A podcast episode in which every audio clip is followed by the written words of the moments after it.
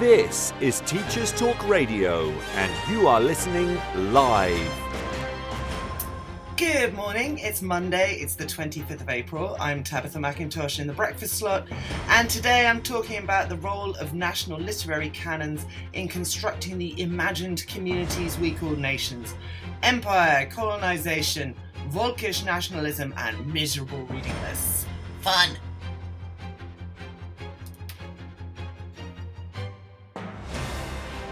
This is Teachers Talk Radio, and you are listening live.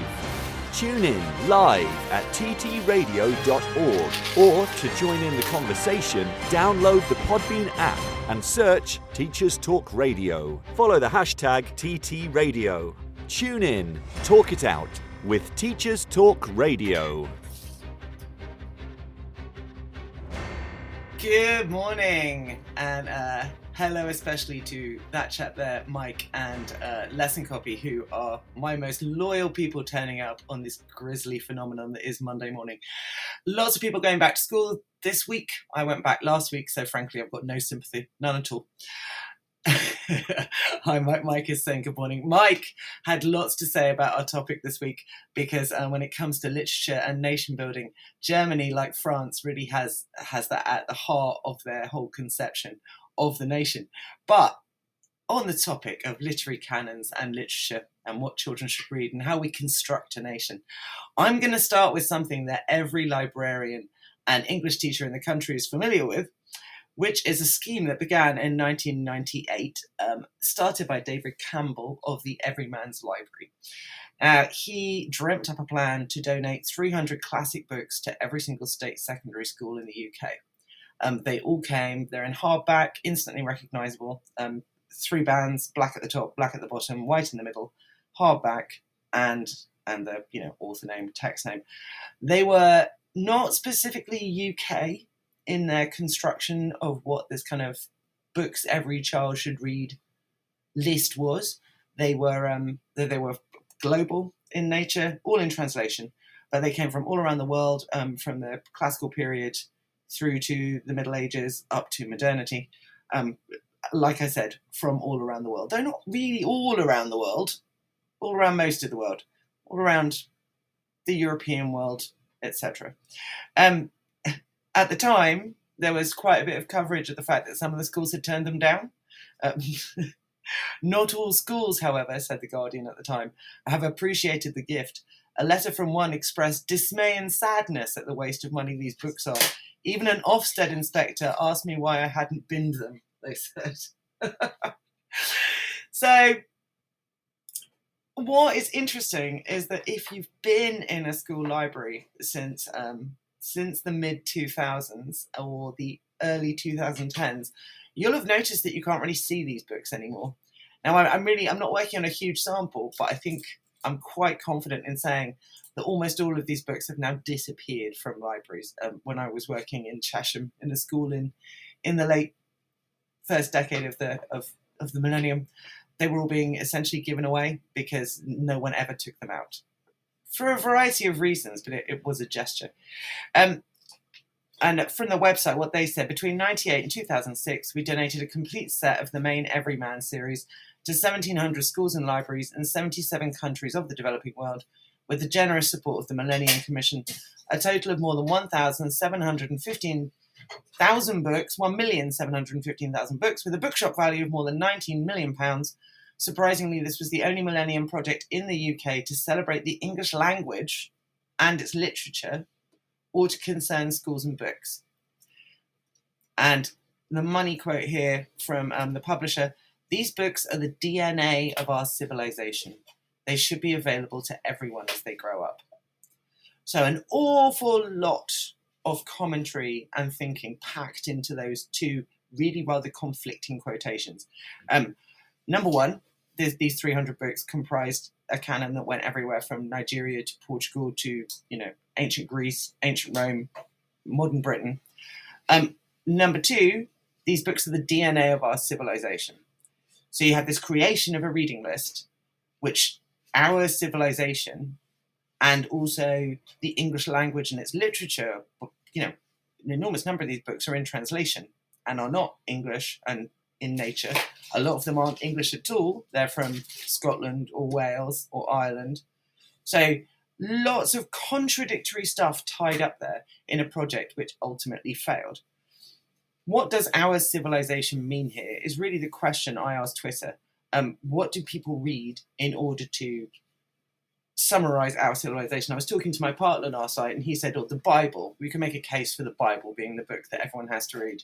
And I'm like, Well, you can make a case for the King James version of the Bible being one that very specifically British and American, maybe American, maybe Australian people have to read. He's a bit put out by that because he's Catholic. Well, sorry, dude, your your version of the Bible is not the one we all need to read. And that, of course, reminds us of one of the things that we love to beat Michael Gove with a stick over rhetorically, which was his 2012 plan to distribute a copy of the King James Bible to every school in the country, which, which was, as people said at the time, dismissed as a vanity project because the Bibles are marked presented by the Secretary of State for Education. Um, I think quite famously, those Bibles were never distributed, right? Um, it's also, we've got, you know, Michael Gove, Our Civilization, all these ideas going on here in the background, like to take us to Marine Le Pen's defeat yesterday. Um, as in our country, as in the United States, as across the world, um, Le Pen's project is deeply embedded in something that is termed the memory politics of the far right, um, which lovely article I read this morning, first published in February 22 by Dalia Sofa. She's talking about the use of collective memory in the populist messaging of Marine Le Pen, which thankfully for all of us has failed this time round. What is the memory politics of Le Pen? Every national group um, the article author says, has a body of collective memories that shape its national identity. And therefore, when politicians reference a historical event, they are evoking the collective memory the nation has forged of that event, which frequently can be very different from historical reality. Now, while historical memory and literary memory are connected in quite obvious ways, actually for Le Pen, partly because of, as we'll see, the nature of the way nationalism and nation is constructed in France. It's very specifically literary and it's very specifically drawing on a French literary canon. So I'll read you a bit of the analysis here. Among other things, Marine Le Pen frequently mentions La Douce France or Sweet France, which is a reference to the Chanson de Roland. The epic poem is the foundation of French national literature and is included in the curriculum of all French students. It recounts a battle that occurred in Spain in 1778 between, I'm going to do English pronunciations, so just brace yourself for pain, uh, between Charlemagne and the Saracens, and sets the stage for a perpetual struggle between the French and Islam. In the story, a glorified vision of France is under siege by followers of the Prophet Muhammad. Charlemagne, however, is too trusting and leaves his rear flank exposed. The traitorous heathens take advantage of this and reveal their barbarity by attacking in an effort to invade France. Victory is torn from the ashes of defeat by a last gasp, all out effort on Charlemagne's behalf, made by a small band of royal guards led by Roland, ready to sacrifice their lives for the country. The invaders are ultimately defeated because of the actions of these devoted loyalists who were willing to fight for their country in the same way that Marine Le Pen, Front National, the right wing, is ready to fight for France today. The poem depicts Muslims as treacherous and untrustworthy, if the French are too naive or trusting, the message is here, as Charlemagne was, Muslims will take advantage and destroy French culture and society. The tale also allows supporters of Marine Le Pen and the Front National to identify with the Royal Guards, cementing a sense of unity and brotherhood within their ranks. So it's not that the the Song of Roland is is in the history of is, is core to the French pantheon and core to French national canon and identity because it's anti-Muslim. What's interesting here is the fact that we're drawing on our literary canon to reflect whatever our specific cultural preoccupations are. And then more specifically here, quite overtly, that ties to, as anyone familiar with German nationalism and literature will know, ties to this idea of blood and soil nationalism that both the language and the people, the ethnic identity of the people, are tied together in one body of remembered and passed on canonical literature. Which I did say I was going to be nerdy today. It's a little bit like a grad school seminar where I've only done like a Wikipedia version of the reading, but bear with me. That, if you're familiar at all with the history of discussions surrounding nation, you will immediately recognize that what I'm drawing on here is Benedict Anderson's model of imagined communities. Um, published in 1983, still one of the top 10 cited books in the humanities.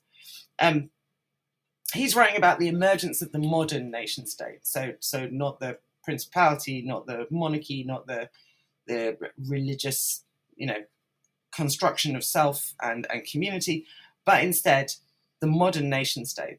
Um, what he says, his kind of term from the introduction, is that the nation is an imagined political community.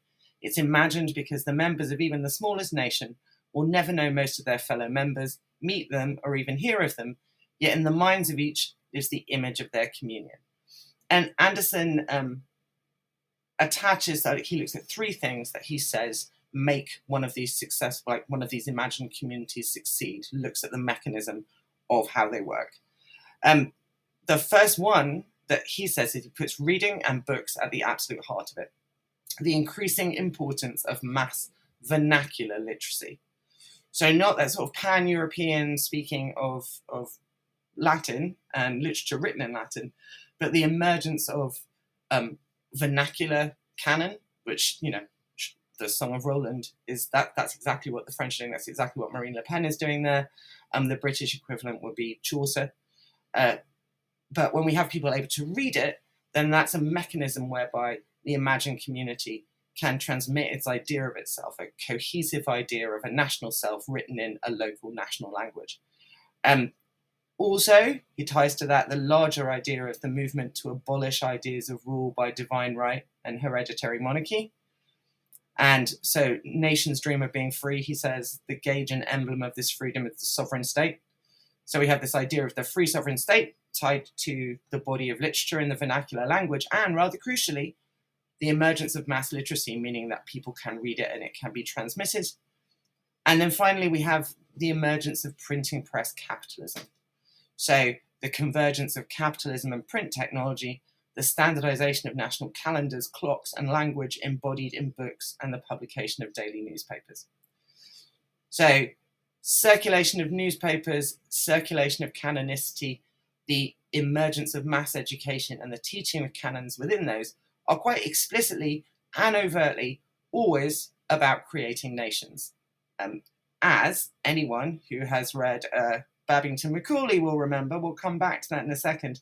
Uh, a kind of nice instance of this is um, the Pantheon in France, which is a mausoleum in Paris for the most distinguished French people.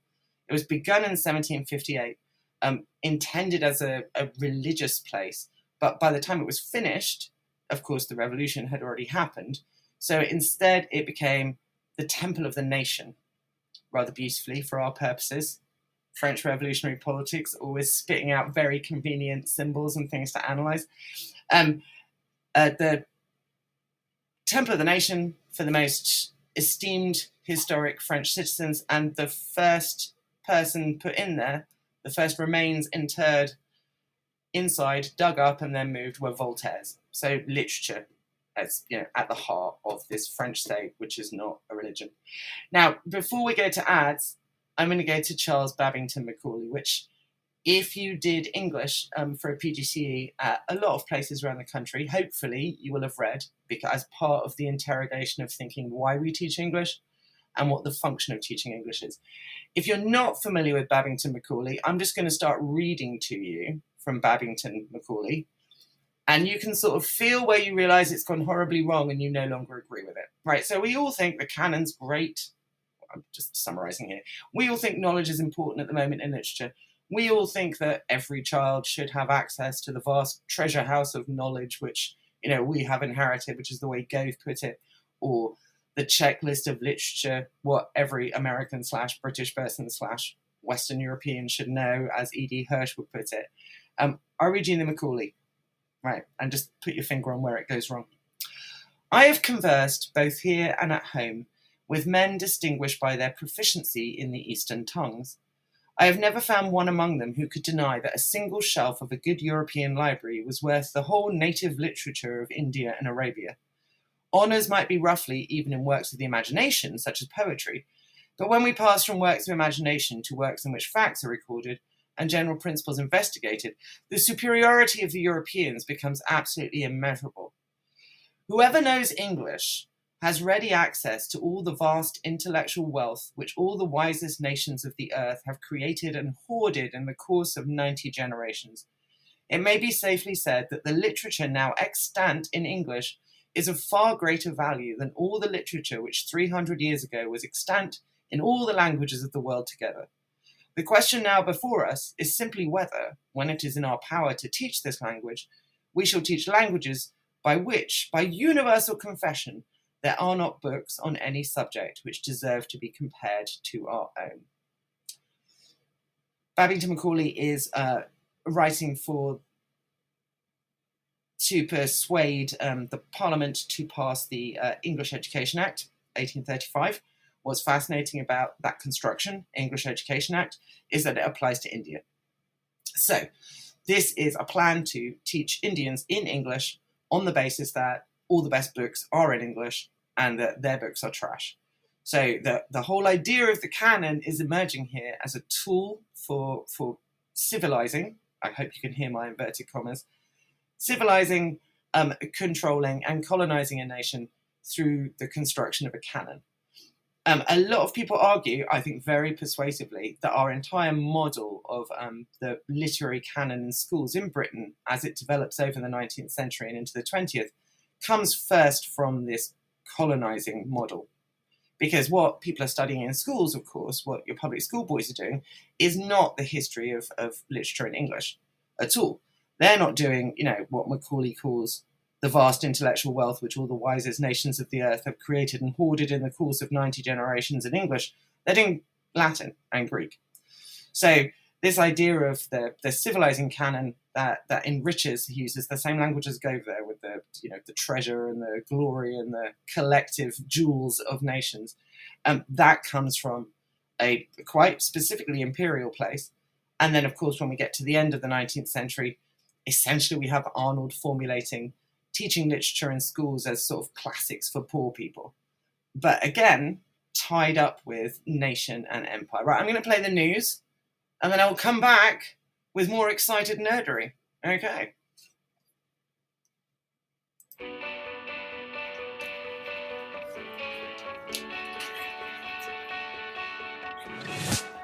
This episode of Teachers Talk Radio has been made possible with support from Witherslack Group, the UK's leading provider of SEN education and care.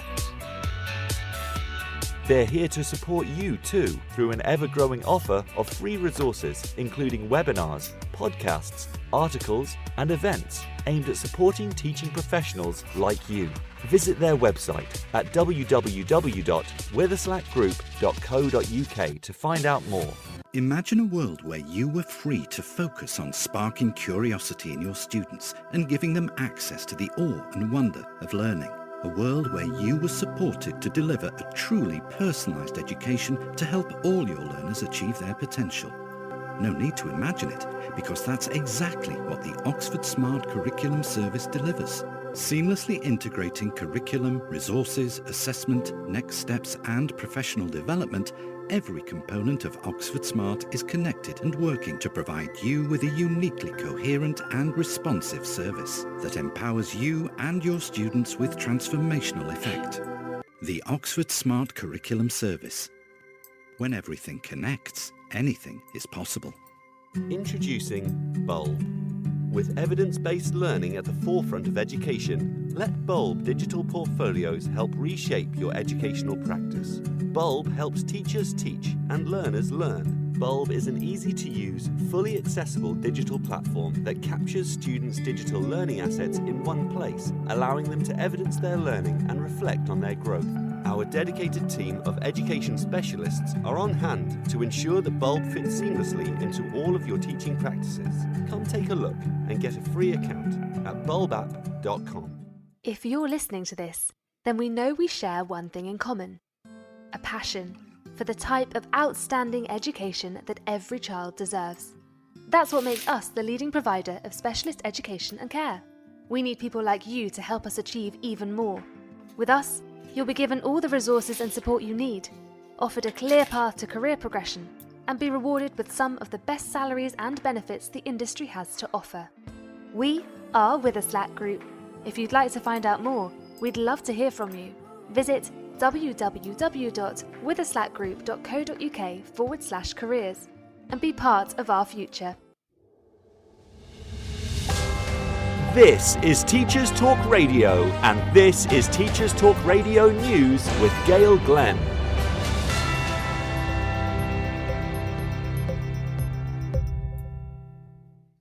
In Wales, head teachers are optimistic that the new term beginning on Monday will be the most normal since 2019.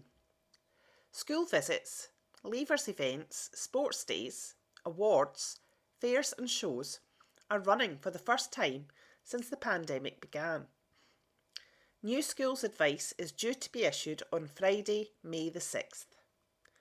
Teaching unions, however, have warned that it is not business as usual and there is still a high risk of COVID disruption. Teaching Union UCAC summed up mixed feelings, saying, Hopefully, with the weather improving, there will be more opportunities for schools to plan extracurricular activities. However, only time will tell if the infections will rise or not after the Easter break. Karen Brown, head teacher of Millbank Primary School in Cardiff, said, We are not so worried about COVID now, but there were still plenty of cases last term, so we are continuing with good ventilation and hygiene. We are looking forward to things like sports days again. Our plan is to invite parents to that and to our first Year 6 leavers service for two years. We started trips last term, and Years 5 and 6 had an amazing time at Storey Arms. We couldn't do that in the last two years.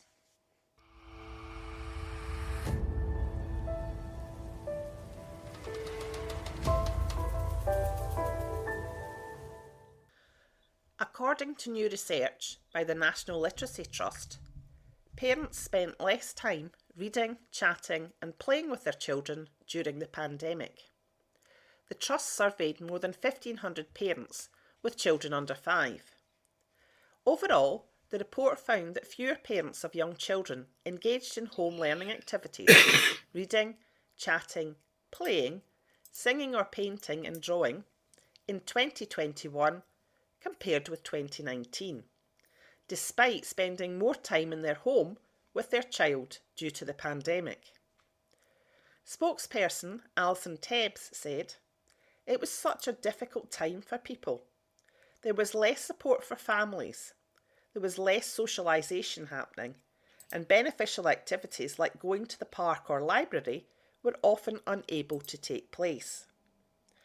Reading with children and having conversations is vital for helping their brains develop. One of the reasons two year olds act out is because they're trying to communicate feelings which they can't explain verbally. That's why you get tantrums. The more words they have and the more support they get when they communicate, the more in touch they will be with their emotions and with the wider world. This has been your latest Teachers Talk Radio News with Gail Glenn.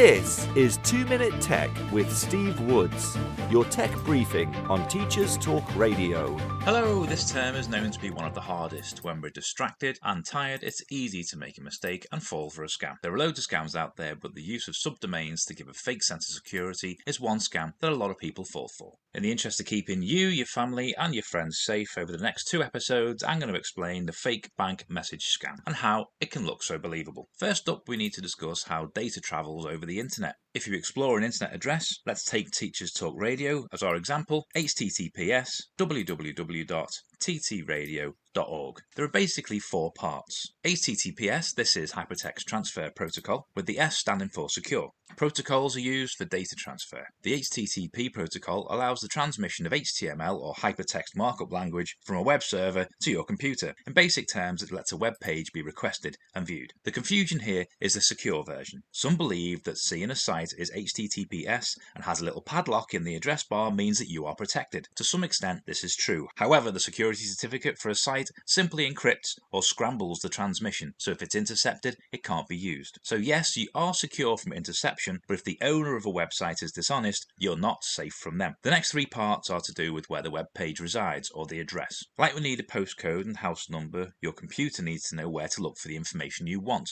www is the World Wide Web, a huge network of interconnected networks. TT Radio is the name of the website, and .org is the top level domain. Again, simplifying this, .org domains are kept in a kind of phone book that can be accessed by your internet service provider. So to find ttradio.org, .org tells you to look in the .org phone book for TT Radio and return where the website is for your browser to download it. Why don't you ask your pupils, family, and friends what they believe the padlock and HTTPS means? You may be surprised at the answer you receive. Next time, we're going to look at how criminals use this misconception to gain your trust. As always, don't forget to check out the TT Radio 2022 Twitter feed. Tell us what you want to know about tech. I'm Steve Woods, and that was 2 Minute Tech. 2 Minute Tech with Steve Woods, your tech briefing on Teachers Talk Radio. Hi, I'm Tabitha McIntosh. You're back with me on The Breakfast Show, and we are talking, I am talking about the construction of national canons, what we make children read in school, and how that um, is related to nation and nation state. So while um, the news was playing, I went to look at what the Scottish set text list is. Now, remember at the beginning, I talked about the set of Everyman books, 300 Everyman books that was sent by the publisher to every school in the country. And if your school is like mine, has subsequently largely disappeared, um, except for a few of them.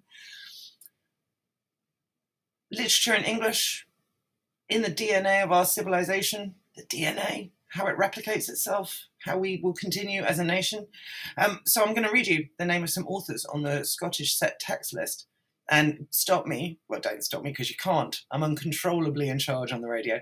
But stop me when you recognise one that is taught in English schools.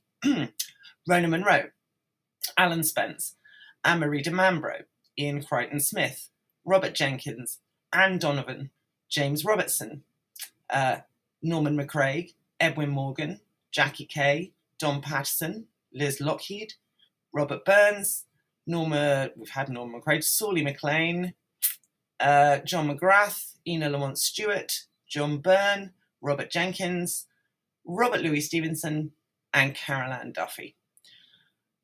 If you are like me, even though I spent a year doing a master's degree in Aberdeen and immersed myself in that time in um, in stuff written in both English and Scots, really haven't heard of most of those texts, and you certainly don't teach any of those authors in schools. It's apart from Dr. Jekyll and Mr. Hyde, which is on the, the Scottish set text list, and the occasional poem by Carol Ann Duffy, We All Teach Valentine. Is Carol Ann Duffy's Scottishness considered when we teach Valentine? Oh God, no. That she is not approached as a Scottish author.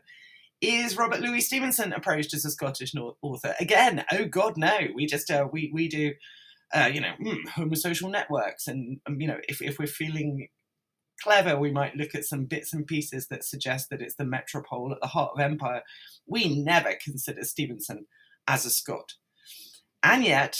You know, if you look at Marie, the way Marine Le Pen is using the French pantheon, the French canon to construct a sense of nation contra immigrants, um, in the way that in 1791 the French put together their, you know, yes, I'm I'm talking about. My mother is correcting me on dates. 1791, yes, mother. The, that is when the Pantheon is built. It's not when Roland is written. Anyway, 1791, when the Pantheon is built and Voltaire's remains are interred in there, we have a cohesive body of literature that's been chosen to represent an imagined history of the nation. In the United Kingdom, we do no such thing. So that is one of the most interesting things I'm finding here in my research for this is that while other nations attempt to construct a nation state from regional spaces and places around them in order to to convey a coherent sense of of their nation. We don't do that. We the, the literature as taught in England does not overtly attempt to take into account the literatures in the Englishes of Wales and Scotland and Ireland. Right? We don't interrogate it. It's largely English. When we say literature in England, we really mean English. We mean literature in England. Why don't we do that? Why don't we more consciously craft a nation? Well, Linda Colley, Mike listening will be very familiar with Linda Colley's argument. Linda Colley, um, who writes who wrote the book Britons, which is again very influential. She's looking at the kind of post early 19th century Act of Union that brings the countries together in their final form and says that the notion of Britain and the notion of Britishness is crafted through empire, through military service. That is the, the construction that allows the United Kingdom to think of itself as, as a nation. And with the collapse of empire, um, it's interesting, I think, that we never we have not replaced that with a sense of national canon and identity. I wonder why we don't. I wonder why it's so so impervious to to being porous and defining itself that way. Um, let's go back to where we were. So so that's that's our side note on Scotland. Um, and one of the things we're talking about the um, you know inheritance of Western civilization.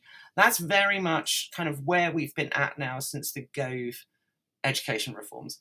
And with Gove education reforms, the, the notion of um, a coherent canon, uh, but not just a canon in English, but a, a coherent Western civilizational canon that we inherit, which is very, very different to a constructed body of the history of the nation in, you know, at the heart of the French Republic or at the heart of Germany.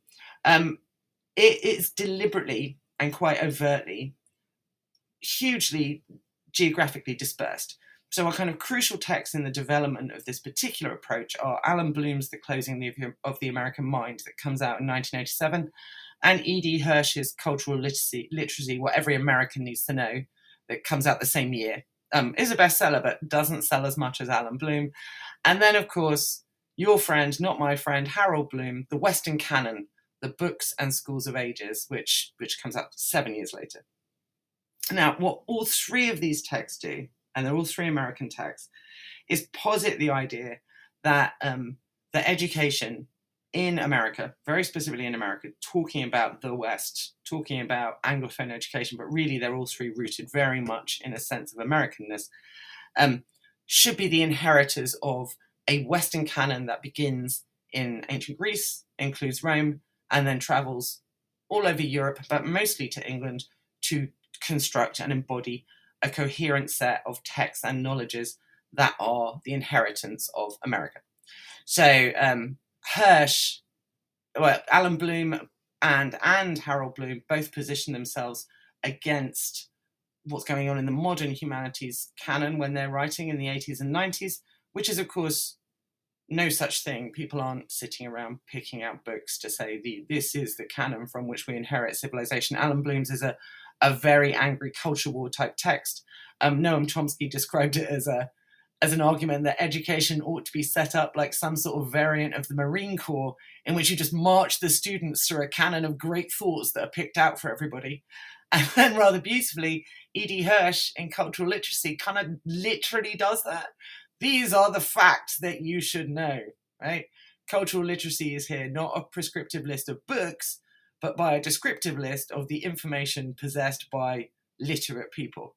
So Allan Bloom is like, these are the great thoughts, you should learn them. E.D. Hirsch is like, this is what you will know if you have read the great thoughts. So two sides of the same coin. Um, Bloom, who is who is a you know a, a more applied humanities thinker, um, is still very much I mean, he defends the Western canon by discussing 26 writers who he sees as central to them. And that's one of the, the weird things about all of these type of discussions when you're creating a canon or talking about a canon in the modern age, it tends to turn into a reading list.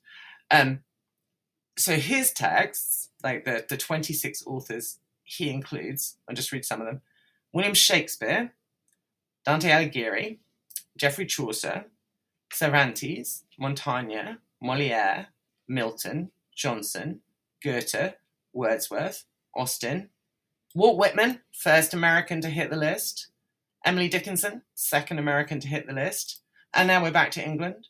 Charles Dickens, George Eliot, Leo Tolstoy, we've gone Russian, uh, Henrik Ibsen, Norway, Sigmund Freud, not really a novelist, not sure what he's doing there, but definitely not American. Marcel Proust, James Joyce, Virginia Woolf, Franz Kafka, Borges, Neruda, Pessoa, and Beckett. So, two Americans on his list. And that's quite crucial because what is core to note here is that this is an assemblage of literary traditions created by an American for American for America, which positions itself now endlessly in rhetoric as the inheritor of the West, as the ultimate expression of the Western tradition. So it's unsurprising that in these sort of canon wars that have been going on from the 80s into the 90s, the American versions of that canon would end up being so peculiarly un American.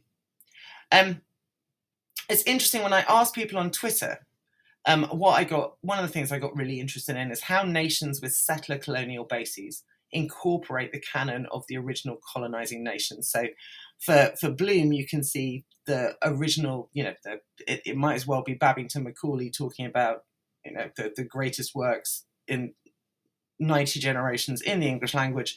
It's, it's mostly drawn from English literature, not just British literature, but English literature. Um, Carolina on Twitter, interestingly, same thing in Chile, right? So in Chile, um, Don Quixote is absolutely crucial to what everyone must read in school, um, as well as uh, Neruda, as well as some British and European authors, she says, um, in translation, Jack London and Shakespeare. Um, so, so I said I find that fascinating that so much of it is Spanish literature rather than Chilean or other Latin American literature. And she said, yeah, even when I was studying performing arts in Chile, a huge push for Spanish texts and a tiny module for Latin American playwrights when there are plenty and some excellent ones. So in Australia, what's Australia doing? Are they looking at a, a national canon that is kind of removed from that, or are they largely replicating the canon of the original colonizing nation? Well, in Australia, Alison says in the 80s we did Shakespeare, Austen, Browning, um, one Australian poet, Kenneth Slessor, Australian novelist Jessica Anderson. Um, a modern plays were Equus and Who's Afraid of Virginia Woolf. Mrs. McIntosh said mostly the same as the UK, but with some commonly seen Australian additions. So it's a, a, British canon, but mostly an English canon with some added extras of national set text. Um, Never Never, Capricornia, Looking for Alibrandi, Banjo Paterson's poems and songs. And so I said to all of them, from what you're all saying, Australia seems incredibly UK heavy. Mrs. McIntosh said, yeah, definitely. Gatsby, Shakespeare, Yeats, Steinbeck, all I was taught here.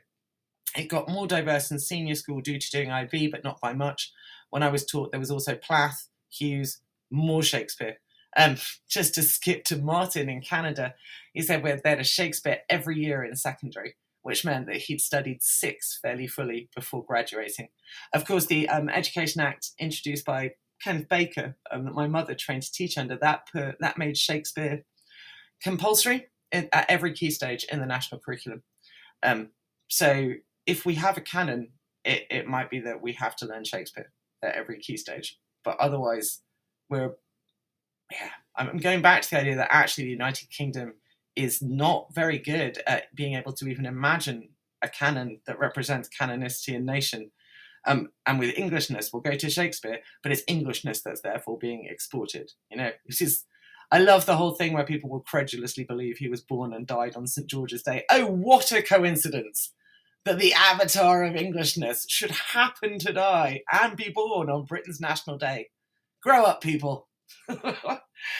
um, let's go back to Australia. Look at C. So Lies, Charmander, and B. In Australia in the early 90s, uh, The Hobbit, Diary of Anne Frank, The Outsiders. So America, uh, Netherlands, and, and England. Huckleberry Finn, Coleridge, T.S. Eliot, Death of a Salesman. Um, an awful lot of, of, the kind of like canon as represented in school in Anglophone nations pulls on the same few American texts Gatsby, Of Mice and Men, which obviously we all taught forever and ever and ever, To Kill a Mockingbird. Um, and that that's a, a, subject for a different show or a different essay in a graduate class is what is the version of the American canon that gets transplanted or exported or imported? Um, why why is it that we've replaced our entire sort of for, for several decades our students' understanding of what race, racism, and and rights and all of those things mean with American mid-century texts instead of looking at local racial histories. I think we did it on purpose, but there you go. Um, yeah, and then Lise Charmander being educated in the late 2000s, early 10s, or teaching then, not quite sure. Um, Hatchet, Lockie Leonard, Boy Overboard. So a bit more local there. Um, Canada to go back to Martin's, he is talking about Alias Grace being taught, but um, the apprenticeship of Duddy Kravitz, Stone Angel, but Lord of the Flies. Okay, so Shakespeare, Shakespeare, Shakespeare, as as a, a nation that comes from England, as part of the Commonwealth, you are the inheritor of the English literary tradition, which means Shakespeare, right? Um, interestingly, on contested spaces, um, JP was uh, wrote about Catalonia and Spain, so in Catalonia, he says, where Catalan is compulsory in schools up to the age of 17 or 18, they study their own Catalan canon alongside what many consider to be the colonizing nations canon. So you have two canons in dialogue with each other or in opposition to each other, uh, fighting against each other. Um, France and French nationalism, always fascinating. I have to say, my jaw dropped when I saw what people are reading just in regular school before they get to baccalaureate stage in France. I, obviously, we have the language academy in France. Like, like I keep saying, we've got the 1791 establishment of the Republic comes with the enshrinement of, of writers in the French language. At the heart of it, we've got, you know, modernity. Everyone is able to call upon the history of the French writers in order to construct whatever political position they want to, and that's at the heart of what Marine Le Pen has been unsuccessfully doing. But uh, what Greg said is stuff we actually read at school. So not just stuff we should read, but stuff we actually read. Uh, Ronsard's super creepy Mignonne allons voir si la rose and the other rose poems, Rabelais, everything by Molière, he says, uh, Corneille, Racine, Balzac, uh, mostly the short ones, Flaubert, Hugo, Musset, Vigny, George Sand, Baudelaire, Rimbaud, uh, Zola, Maupassant, Camus, um, and I'm sure I left some out, but it was a distinct sausage fest, he says. um, but also, that is quite a staggeringly complex set of texts. Now, if we just thought maybe Greg had a Greg was making it up, then we also have JL write to us to say essentially the same thing. But another thing I find fascinating, Les Fleurs du Mal on here. Like, what is happening with French children? that they're reading Baudelaire. this explains so much about France, quite frankly, I think. Like, Les Fleurs du Mal is really not what we will be giving our year nines. Uh, yeah. Um, and that's before baccalaureate, right? So before 17, 18. This really is, like, there's a huge push on these. This is the, the history of French literature, the, the greatness of French literature and a body of it, a quite coherent body of it, and it's you know, taught to everyone. Um, and also really fascinated by the role of Don Quixote in you know Chile and Catalonia and and other you know places that come from Spanish settler colonial population bases and what's going on there. And let's get to Germany. Um, I'll start rather than with Mike's beautiful description of the list. I'm going to go with um, a rather cranky thing from a sort of like conservative discussion of why teachers aren't good enough in Germany, talking about the body of literature, which is the bit that's compulsory. So in Germany, through the introduction of the central school leaving exam, the federal states have ensured that the same books are read in the senior classes throughout the whole country, yet without detailed stipulations being made to schools. Free scope for teachers is restricted, however, in view of the very precise stipulations regarding which books and ranges of topics will actually be examined. Schiller's plays are on the reading list everywhere, and Goethe's Faust is obligatory reading nationwide, despite, despite the fact that many teachers say, on the quiet, that the work is too complicated for school pupils today. One teacher even writes anonymously, What's so special about Faust? And then they say thunderously, I'm very upset. A teacher who asks this question is unlikely to awaken enthusiasm for Goethe among pupils, and without that, even the best canon is useless. right? Um, someone else, slightly less alarmed, going through it says, um, in addition to stories by Kleist, which is obligatory reading in almost all federal states, and E.T.A. Hoffmann's The Sandman, there is one undisputed favourite, both on the curricula and among German teachers, Franz Kafka. Almost every single German school pupil will be confronted with his story Metamorphosis. His novel The Trial is also read, uh, as are his many parables, fragmentary texts, and letters. It is an open secret that, in addition to a genuine enthusiasm for Kafka, his supreme craftsmanship, especially in his short texts, also plays a role in class. Yeah, that is one of the reasons why we all studied of mice and men for so long. It's very, very short. And that's the secret of an Inspector Calls too. Um, all right, but what is it? so France is, if they're all getting Baudelaire, um, every child in, in the French nation, if uh, if they're reading Les Fleurs du Mal, and we can claim that tells them us something about like the, the French character at the end of their, their canonical education. What German children are all reading is the is the Sandman by Hoffmann. Okay, so I do that story with my Gothic students, but only because um, in Freud's essay on the uncanny, he uses it to explain the uncanny. So then we read this like deeply weird and um, pretty hilariously nonsensical in translation story about like a poison robot girl in a garden, da da da. But it's like profoundly gothic. It is gothic. It's it's from that particular moment, the romanticism, the German Gothic. Uh, gothic was so overwhelmingly German at that point that Edgar Allan Poe described what he was doing as German stories. Right. So so they've got the Gothic at the heart of the canon and Kafka. Kafka and the Gothic. Amazing and we have what Shakespeare, right? I guess. Uh, what Mike says that the kind of like the really interesting thing here um, is that he just clocked that my focus was nation and nationalism, and two literary movements that the German school canon foregrounds very strongly are Sturm und Drang, proto romanticism, and trauma literature post World War II. Two interesting bookends. So, of course, as we all know, there was no Germany when German Romanticism existed. There was just, you know, 120 plus um, city states and principalities and separate spaces that, that with no no coherent German nation. And again, as I'm sure most of us know, you have the development of liberalism and nationalism goes alongside the idea of the shared language and the shared body of literature, and it's um, it comes hugely from Romanticism, from Goethe, from Herder, from Schelling, all of these people. And, and therefore, it is not surprising that Romanticism is at the heart of what's required in the German canon. It's also rather interesting that it's so emotional, so emotional and so depressing. But the winner for most depressing, we've got a competition at the moment between two different countries, um, represented by two people who contributed to this discussion on Twitter. Um, and that is Norway as with the text as suggested by Christopher, and Daniel's um, text in from the Netherlands.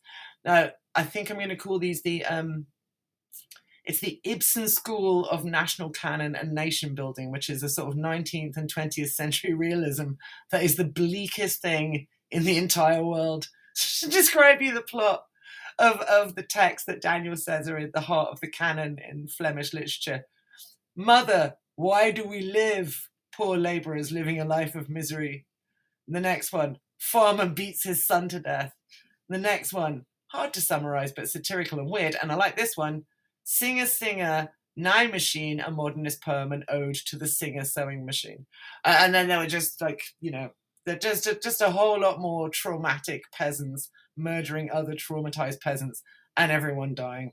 Just so much death and misery and late 19th century, early 20th century realism. And of course, that takes us to uh, Norway and to Ibsen at the, the core of the Norwegian canon and um, sense of nation. I talked about Norway when I talked, uh, talked about Ibsen when I talked about outdoor education um, a few months ago. So Ibsen, it's impossible to overstate how central Ibsen is to Norwegian cultural identity and the development of the nation state. Um, of course, it's it's in itself a sort of post-colonial nation in the 19th century as it's putting together its sense of self. We go back to Benedict Anderson's argument. We've got the spread of um, of new Norwegian in the vernacular, the celebration of Norwegian. Ibsen himself starts off going back to sort of like folk tales and traditions and constructing kind of loopy plays in prose in uh, poetry for a while, and then he gives that up, and we get the Doll's House and the things with which we're much more familiar with Ibsen. But those are just as much about constructing nation through literature as they were when he was kind of like doing plays where people pranced around and you know, sang songs that were from the Volkish tradition. Ibsen's The Doll's House the happiest of his plays in that it starts with someone walking out of the house because they can't cope with the social construction of gender and, and bourgeois stifling bourgeois humanity. Um, that's the happy ending that that Nora just walks away at the end of the doll's house. Because what of course they do increasingly after that is they just shoot themselves in the head. um, it's just the thing, Strindberg, you know, for misery. We've got to look at Strindberg there, Miss Julie uh, Boys, Calicane, Hjorth's Will and Testament. Um, but again, your canon there, the, the national canon as taught in schools in the Netherlands and uh, in Flemish literature, as in Norwegian literature, it's it comes from the, the, the 19th century, 20th century, and is hopelessly bleakly realist, as opposed to your German literature that, that begins with all the Sturm und Drang of Romanticism or again, I'm just going to keep returning to our absolutely rubbish UK canon, which doesn't exist. It's just Shakespeare, lads. That's it. Shakespeare. Okay? ah, the invention of Shakespeare. You remember, uh, you remember, I say to you as if you were my head, but Wordsworth um, says, Milton, thou shouldst be living at this hour, not Shakespeare, Milton. And there, there was a while there where Milton was going to be the embodiment of, of English literature and then and then we decided on Shakespeare instead. It was a roll of a dice. And we're like, no, he he is the dude. What with his convenient birth and death on St George's Day? Again, lies. Let's go to another country. Uh, do do do do do do.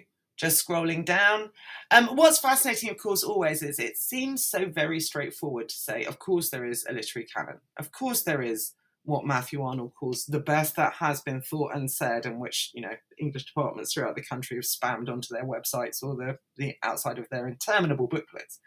But as soon as you start looking at other people's canons and find that you recognise barely any of them at all whatsoever, it, it it draws attention to the artificiality of it. Like maybe it is the best that has been thought and said in that particular moment collected by those particular people making that particular reading list. What Bloom is doing is trying to create a cohesive Western literary canon, and yet you know you can't you can't put everything in it. You have to single some things out, and what you single out ends up then shaping the whole. Um, like Portugal, uh, I'm my pronunciation attempts at Portuguese would be possibly worse than my Dutch and Spanish ones, so I'm I'm not even going to go there. But there's just only one name I recognise, right? So, and I only recognise that because someone, essentially, if you are British or if you're English, someone had said, "Oh, you should try this interesting, obscure Portuguese poet who I carry around in a battered copy in my, you know, in my back pocket." Isn't this clever the way I think I did as well? I know I did as well with uh, Hermann Hesse and Sartre and stuff when I was 15. So like, who who is this obscure poet called Pessoa? Well, he's like Portuguese national poet. Like literally everyone studies him. He's the most famous man in the world if you speak or were educated in Portuguese, and yet doesn't appear on our best that has been thought and said. It is highly contingent and chosen for reasons. Um, I did not have time to research what Jamaica has as its core reading curriculum because, of course, there's a very different relationship between being a settler colonial nation like Australia or Canada or the United States um, and being a former colonized nation like Jamaica, which must necessarily have a very, very different relationship with its canon. There are, of course, amazing and fascinating interrogations of canonicity from writers around the former British Empire. Um, thinking of you know interrogation of um, Swiss of Swiss Family Robinson of Robinson Crusoe, Foe, or um, the way Wide Sargasso Sea looks at Jane Eyre. All of those necessarily are in a conversation with with literature written in English, published in the United Kingdom, that interrogate what it means to have that shared language and use it. Um, a Suitable Boy by Vikram Seth, a gorgeous book, very very heavy book. Is is I mean quite literally heavy. He says in the beginning in his little epigram poem, "Buy me before good sense insists." You'll sprain, strain your purse and sprain your wrists. It is a huge book. But um, that the, the Lata, the main character, is studying English at university.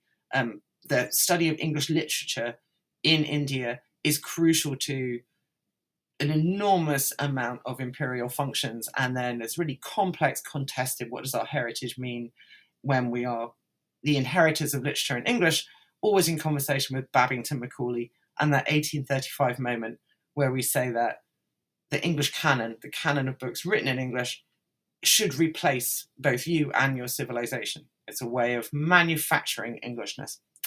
Right, we are coming up to the end now. Oh, hi, Mr. Is saying list is Norway, Sweden.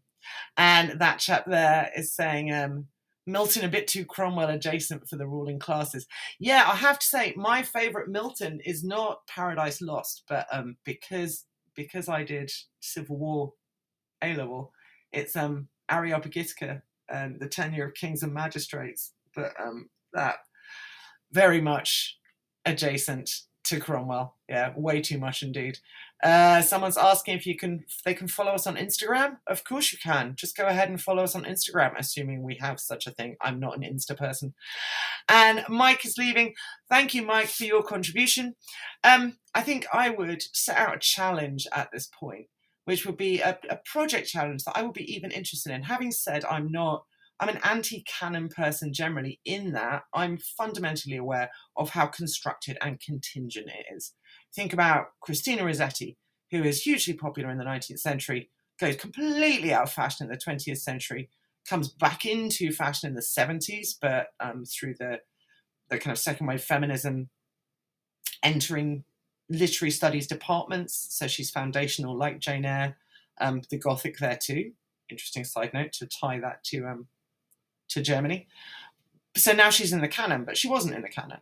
People go in and out of the canon. To go back to Benedict Anderson, the canon is as much a construction of the cheap printing technology as it is about the best that has been thought and said. So the Everyman library that was donated to every school in Britain, you know, if you used to be, if you're my age, if you went into Oxfam, you could buy these Everyman copies. And the whole point of these kind of like early 20th century, late 19th century everyman books was to provide cheap versions of the canon for working people. So that ties directly to the Macaulay construction of international English as an imperial identity. It ties to Matthew Arnold, best that has been thought and said, which has a civilizing function on the British working classes. It also ties to much more sort of positive things about self education, autodidacticism, and being able to access literature in English. Um, and it's all immensely fascinating. So, the project, as I said, the project I would be interested in, given that actually I don't believe in any of it, is creating a United Kingdom canon. Why, why do we not have a UK canon? Why, even saying a UK canon sounds completely ridiculous. Why, why do we not have a literature in English, a sense of this is the body of literature in English which constitutes the United Kingdom. And is that a testament to how fragile our nation is fundamentally? That we have no, um, yeah, gonna get Vowles there. Edward Bulwer Lytton outsold Dickens in his time. Who reads him now? Exactly. My mother, who um, is one of the most amazing people in the universe in terms of always being able to find something to do to keep her interested, um, despite having terminal cancer and you know being housebound for several years now she is always engaged. And one of the things she does is read the best selling books of any particular period. None of them, none of them are ever anything we've heard of at all whatsoever. And my lord, they're bad. That's going to be the subject of my show next week. Is What were people actually reading? And maybe we should study that. We shouldn't. Spoilers, we should not. Um, right. Goodbye, everyone. It has been lovely talking to you. And I will see you next week. A UK canon. Yes, exactly. That chap there saying a UK canon would need to have some Cornish literature. We need Cornish literature. We need Welsh literature. We need regional literatures instead of like this weirdly denationalized, delocalized Robert Stevenson thrown into the curriculum solely because it's really short. That's what we do.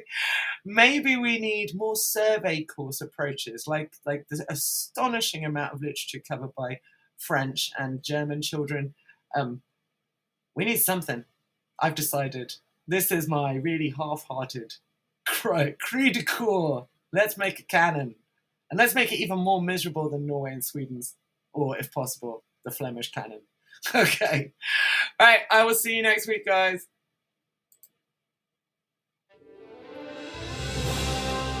You've been listening to Teachers Talk Radio. Tune in live and listen back at ttradio.org. We look forward to hearing from you next time on Teachers Talk Radio.